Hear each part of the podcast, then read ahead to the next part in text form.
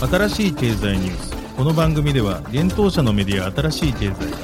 ブロックチェーン仮想通貨フィンテックに関する日々のニュース解説を平日毎日音声コンテンツでお届けしています。そして新しい経済ではブロックチェーン仮想通貨に関するニュース解説記事やインタビュー記事学習記事などのたくさんのコンテンツを掲載しております。ぜひ新しいひらがな経済漢字で検索してメディアもチェックしてください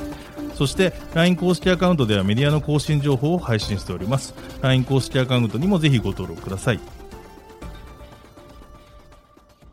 この番組は株式会社フィナンシェの提供でお送りします。フィナンシェはスポーツチームやエンタメプロジェクト、DAO などのトークンを購入して支援ができる新しいクラウドファンディングサービスです。サッカー J リーグ、野球、バスケなどのプロスポーツチームをはじめ、映画やアイドル、インフルエンサーなど100以上のプロジェクトのトークンがフィナンシェで購入できます。さらにトークン購入者はプロジェクトに応じたキャンペーン参加や NFT などの特典も。ぜひ iOS や Android でフィナンシェのスマホアプリを入れて新たな応援体験を味わってください。あなたの夢がみんなの財産になるフィナンシェ。現当社新しい経済編集部の武田です。大塚です。はい、本日は5月の26日木曜日です。今日のニュース行きましょう。アンドリーセン・ホロイッツ約5700億円規模の新 Web3 ファンド立ち上げ。テラ・ルナハードフォーク案可決。新チェーンテラ2.0へ。国内初ビットコイン SV がフォビジャパンで上場へ。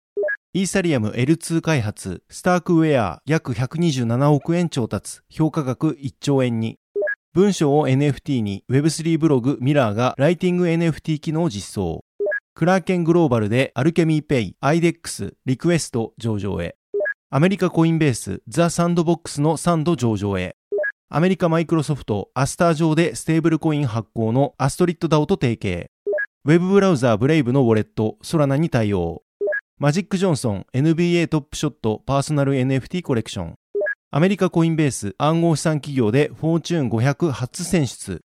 一つ目のニュースいきます。アメリカベンチャーキャピタルのアンドリーセン・ホロウィッツが同社4つ目となる Web3 関連ファンド、クリプトファンド4を立ち上げたことが5月25日に分かったというニュースです。発表によるとアンドリーセン・ホロウィッツは現在世界中の才能が Web3 に集結しており、今後数年間が Web3 の黄金時代となると予測していると説明。そのことが今回の投資事業拡大を決めたとのことです。なお、ファンドの総額は5700億円となっており、そのうち約1900億円がシード投資に充てられ、約3800億円がベンチャー投資に充てられる予定とのことです。これにより、アンドリーセン・ホロウィッツによる暗号資産 Web3 関連の総投資額は9600億円を超えることになります。これらの資金について Web3 ゲーム、DeFi、分散型ソーシャルメディア、ブロックチェーンインフラ、DAO など Web3 における多様な領域の有望なスタートアップに投資されるとのことです。また同社は投資先の企業をサポートするための運営体制も整えていくとのことです。具体的には研究及びセキュリティの強化、人材育成、法律と規制に関する支援、マーケティングに関する支援などを行い、Web3 の黄金時代を環境面から支える予定としています。なお、昨年6月に立ち上げられたクリプトファンド3は約2400億円規模のファンドであり、今回のクリプトファンド4は3より倍の規模になっています。なお、クリプトファンド3では初期のシードステージのプロジェクトからレーターステージのネットワークまで全てのステージに投資を行うと発表されていました。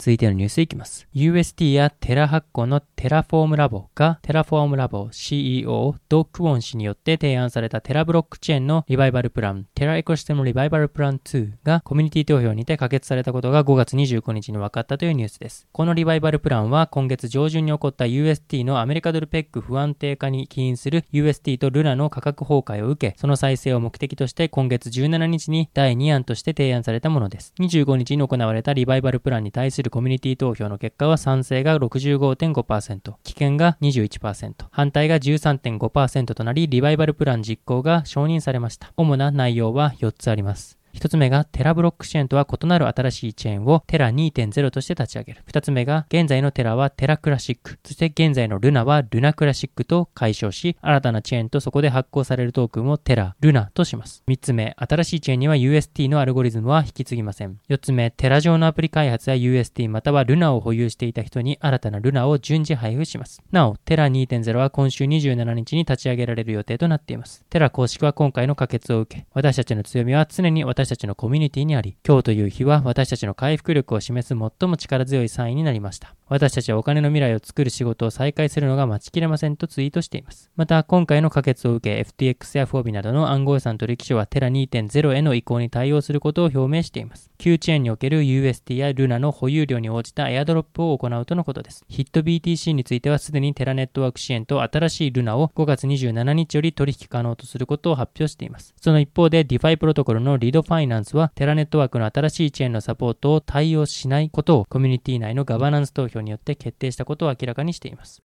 続いてのニュースは、フォビジャパンがビットコイン SV 取扱いへというニュースです。国内暗号資産取引所、フォビジャパンが新たに暗号資産ビットコイン SV、ビットコインサトシバージョン BSV を取り扱う予定であることが5月26日に分かりました。取り扱い開始は6月中旬の予定で、予定通りに上場すれば国内初の事例となります。なお発表によると、取り扱い開始日や対象となるサービス詳細については、決定次第改めて告知が行われるということです。現在、フォビジャパンの取引所では、ビットコイン、ビットコインキャッシュ、イーサリアム、イーサリアムクラシック、ライトコイン、モナコイン、ネム、ステラルーメン、リップル、フォビトークン、ベーシックアテンショントークン、オントロジー、トロン、クオンタム、ジム、リスク、エイダ、ポルカドット、エンジンコインを取り扱っており、ビットコイン SV が加わることで、同取引所での取り扱い暗号資産銘柄は全部で20種類となる予定です。なお、ホビジャパンでの直近の新規銘柄上場としては、ポルカドットとエンジンコインが5月11日より取り扱い開始しています。ビットコイン SV はビットコインキャッシュからハードフォークして誕生した暗号資産です。長年にわたって自らがビットコインの生みの親、サトシ仲本であると主張しているクレイグライト氏によって2018年11月に開発されています。ビットコイン、ビットコインキャッシュよりもブロックサイズを拡大することでスケーラビリティ問題を解決することを目指したブロックチェーンとなっています。現在のビットコイン SV の時価総額は約1290億円となっています。続いてのニュースいきます。イーサリアムのレイヤー2スケーリングソリューションを開発するスタークウェアがシリーズ D ラウンドで約127億円の資金調達を完了したことが5月25日に分かったというニュースです。スタークウェアはゼロ知識証明を活用したブロックチェーンのスケーリングソリューションを開発するイスラエルの企業です。ゼロ知識証明により数百のトランザクションを一つに統合することでガス代を大幅に削減することを目指しています。同社の技術は DYDX、ソーレア、イミュータブルエックスなどのブロックチェーンプラットフォームで利用されています。今回の資金調達はアメリカベンチャーキャピタルであるグリーンオークスキャピタルとアメリカ資産運用会社コーチューマネジメントが主導し、タイガーグローバルなど複数の投資家が参加したとのことです。また、今回の資金調達ラウンドにおける同社の評価額は約1兆円に達したとのことです。同社は2021年11月にシリーズ C ラウンドで57億円の資金調達を行っており、当時の評価額は2300億円でした。つまり、わずか半年で評価額が4倍に増加ししたことになります。なお、今回調達した資金は製品開発、エンジニアリング、ビジネス開発、チーム拡大に充てられるといいます。これらによりエコシステムのさらなる拡大を目指すとのことです。スタークウェアの共同創業者兼 CEO、ウリ・コロドニー氏は、私たちが展開したスタークスと呼ばれる数学ベースの技術はビジネスとクリプトコミュニティに貢献していくと思います。弱気市場の最中でも VC が強い支持を表明してくれていることは心強いですとコメントしています。今回のラウンドを主導したグリーンオークスキャピタルのネイル・メハは、スタークウェアは重厚な基礎技術、急成長する開発者コミュニティ、長年の研究とイノベーションを通じて真の信頼性を獲得したチームからなる世界最高の L2 スケーリングソリューションだと考えています。スタークウェアはすでに Web3 で最大のアプリケーションを支えており、さらに多くのアプリケーションを強化する彼らのチームと提携できることを嬉しく思っていますと述べています。同じくラウンドを主導したコーチューマネジメントのルカ・シュミット氏は、高い取引手数料とブロックチェーン上の限られた帯域幅がクリプトの普及を阻害しています。スタークウェアはそれを解決し、ブロックチェーンアプリによる数百万人の顧客へのシームレスなサービス提供を可能にすると考えています。続いてのニュースは Web3 ブログミラーがライティング NFT 機能実装というニュースです。分散型ブログプラットフォームミラーが文章コンテンツを NFT にするライティング NFT 機能を実装したことが5月25日に分かりました。これによりミラーを利用する執筆者は自らの文章を NFT としてミントし、供給量と価格を自由に設定できるようになりました。そしてミラーは NFT が安価で高速に取引できるようイーサリアムのレイヤー2を基盤にしたことも発表しました。ミラーはユーザーがイーサリアムウォレットと接続することで文章コンテンツ作成、動画投稿、NFT NFT 発行、クラウドファンディングを行うことができる分散型ブログプラットフォームです。ちなみにミラーのコンテンツデータは分散型ファイリングプロトコルの Rwave にストレージされています。また文章と紐づく NFT を所有する意義について、発表では、ライティング NFT を所有することは、その作品のレガシーに関わることであり、その作品を中心に展開されるコミュニティの中に身を置くことになるのです、と説明がされています。そして早速、チェイス・チャップマンというミラーユーザーが、ライティング NFT を価格0.01イーサで333個の供給と設定し、ミントしたということです。なお NFT のセカンダリーマーケットは、オプティミズム上の NFT マーケットプレイスであるクイックゾティックで展開されています。続いてのニュースいきます。アメリカ・サンフランシスコ拠点の大手暗号資産取引所クラーケンで新たに暗号資産アルケミーペイ、アイデックス、リクエストの3銘柄が上場することが5月25日に分かったというニュースです。これら3銘柄の入金はすでに開始されており、取引は5月31日14時半より開始する予定です。対象となるサービスはクラーケン販売所及びクラーケンプロ取引所となっています。取引ペアについては USD とユーロがそれぞれ対応しています。また先物取引と証拠金取引についてはサポート対象外となるようです。なお日本の居住者には取引できないとのことです。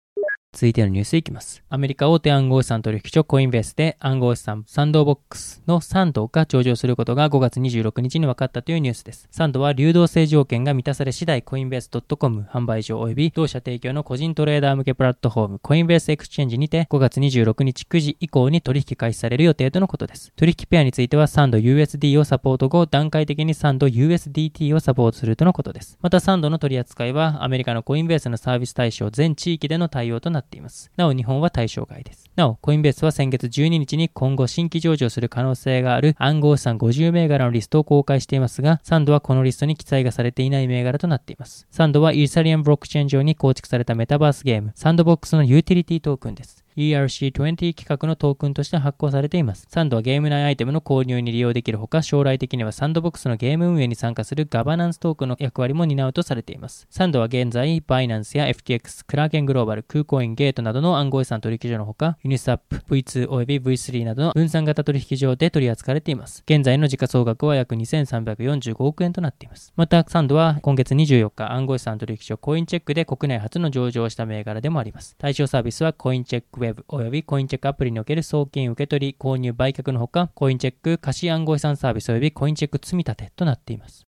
続いてのニュースは、アストリッド DAO が Microsoft for Startups に採択というニュースです。アメリカマイクロソフトが米ドルステーブルコイン BAI 発行の分散型マネーマーケットプロトコルアストリッド DAO と提携したことが5月24日分かりました。この提携の一環として、マイクロソフトが提供するスタートアップ支援プログラム Microsoft for Startups にアストリッド DAO が採択されたと発表されています。 Microsoft for Startups は、スタートアップ企業の企業規模を拡大成功することへの支援を目的としたグローバルプログラムです。このプログラムでは、スタートアップ企業に対し、Azure や GitHub エンタープライズなどのマイクロソフトが保有する強力なテクノロジーへのアクセスと、マイクロソフトやマイクロソフトのグローバルパートナーエコシステムとの共同販売への効率的なパスが提供されています。アストリッド DAO は今回のマイクロ for Startups 採択により、マイクロソフトのテクノロジーやマーケティング、サポートなどを受け、市場参入を加速させるということです。また、アストリッド DAO は最大約4 4 450万円、35万ドル相当の資金を Microsoft for Startups より提供されるということです。アストリッド DAO は日本初のパブリックブロックチェーン、アスターネットワーク上に構築された DeFi 分散型金融プロジェクトです。ポルカドットエコシステムにおける主要ステーブルコインになることを目指しているプロジェクトです。ユーザーは暗号資産を担保にアストリッド DAO が発行する米ドルにハードペッグされたステーブルコイン、 BAI を金利0%で借り入れることができます。借り入れた BAI をもとにファーミング、利回りを得ることでアストリッド DAO のプロトコルトークン ATID を取得できます。またさらに ATID をステーキングすることで、ラップドアスターと BAI を取得できる仕組みとなっています。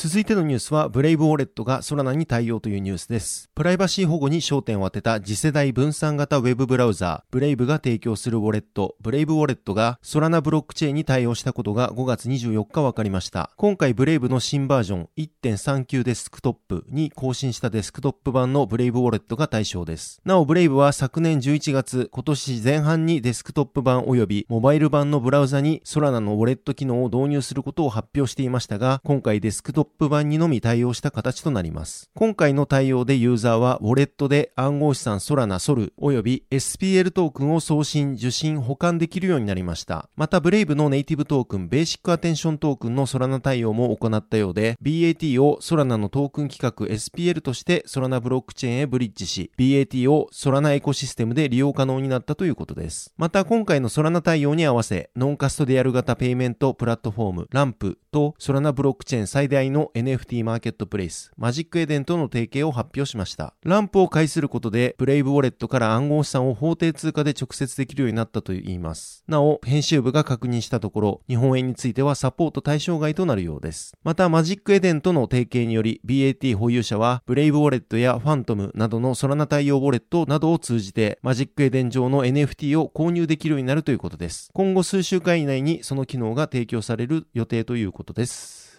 続いてのニュースは、マジック・ジョンソンがパーソナル NFT コレクションというニュースです。NBA の元プロバスケットボール選手、マジック・ジョンソン氏が NBA トップショットで自身初の NFT コレクションをリリースすることが5月23日分かりました。NBA トップショットはブロックチェーン開発企業ダッパーラボが開発、運営する NFT トレーディングカードゲームです。今回 NBA トップショットは NBA レジェンド選手の代表試合アンソロジーと呼ばれる NFT シリーズを新しくリリースし、NBA のレジェンド選手選手たちの試合ハイライトをコレクションするということです。ジョンソン氏はこの新シリーズ初の NBA レジェンド選手として NFT コレクションを発売するということです。なお、今回リリースされる NFT コレクションは、ジョンソン氏の NBA キャリアにおけるハイライト動画を NFT 化したものです。第1弾で発売するこの NFT コレクションは、全1600パックが販売されるといいます。そのうち1200パックが優先販売され、400パックが一般販売されます。販売価格は1パック各390 99ドル、日本円にして約5万円となっています。なお、優先販売の対象は、ゲーム内のトップショットスコアが15万点以上のユーザーになるということです。第1弾の優先販売は6月7日12時太平洋標準時間より、そして一般販売は6月7日13時より販売される予定となっています。また第2弾もすでに販売が決定していますが、発売時期など詳細は現時点では明らかになっていないということです。続いてのニュースはアメリカコインベースが暗号資産企業初のフォーチューン500選出というニュースです。アメリカナスダック上場の大手暗号資産取引所コインベースが本年度発表のフォーチューン500 The 2022 Fortune 500リストに選ばれたことが5月24日分かりました。なおコインベースは初めてフォーチューン500に入選した暗号資産企業となります。フォーチューン500はアメリカフォーチューン誌が年1回発表する全米企業の総収益ランキングです。2022年度発表表のこのランキングは2021年度の収益を集計したものとなっており、ランクインの売上基準額は64億ドル、日本円にして約8100億円で、2020年度の基準額より19%増加しています。フォーチュン氏の発表によると、2021年度のコインベースの総収益は2020年度より513.7%増、78億ドル、約9900億円を超えており、ランキングは500位中437位です。なお、フォーチュン氏はこの結果について、暗号資産の冬にちょうど間に合ったとコメント。また、コインベースは今回ランクインしたものの、次回の集計対象となる2022年は厳しいスタートとなったと述べており、暗号資産価格の急落に伴い、コインベースの暗号資産取引量も減少していると説明をしています。また、アナリストの予想を下回り、コインベースの2022年第一四半期の純収益が11億6000万ドル、日本円にして約1470億円、純損益は4億3000万ドル、日本円にして約550億円の赤字となっているとし、その売上高は2021年第4四半期に記録した25億ドル、約3175億円から53%減少したと、コインベースの報告書を引用し、フォーチューン誌が解説しています。フォーチュン誌の編集長、アリソン・ショーンテル氏は、コインベースをワクチン製造を行ったモデルナや、オンライン不動産データベースを運営する Zillow と並べ、コロナ禍の異常事態の中で繁栄した企業と評しています。ちなみに、今回発表された2022フォーチューン500の1位は、連続10年トップに位置するウォルマートで、2位はアマゾン、3位はアップルです。また、フォーチュン500の500社全体では、米国の GDP の3分の2を占めているということです。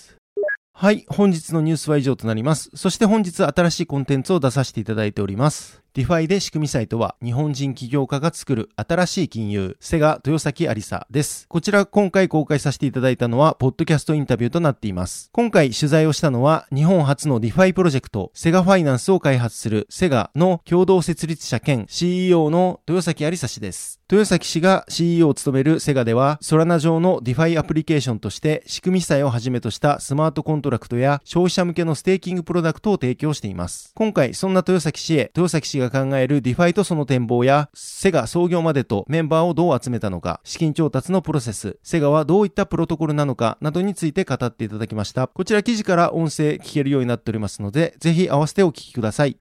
はい、このように私たち新しい経済編集部では、ブロックチェーン暗号資産に関するニュースを平日毎日ラジオで配信をしております。本日ご紹介したニュース、コンテンツなどはすべてサイトの方に上がっております。ぜひサイトの方も見に来てください。新しいひらがな、経済漢字で検索して見に来ていただければと思います。それでは本日はありがとうございました。ありがとうございました。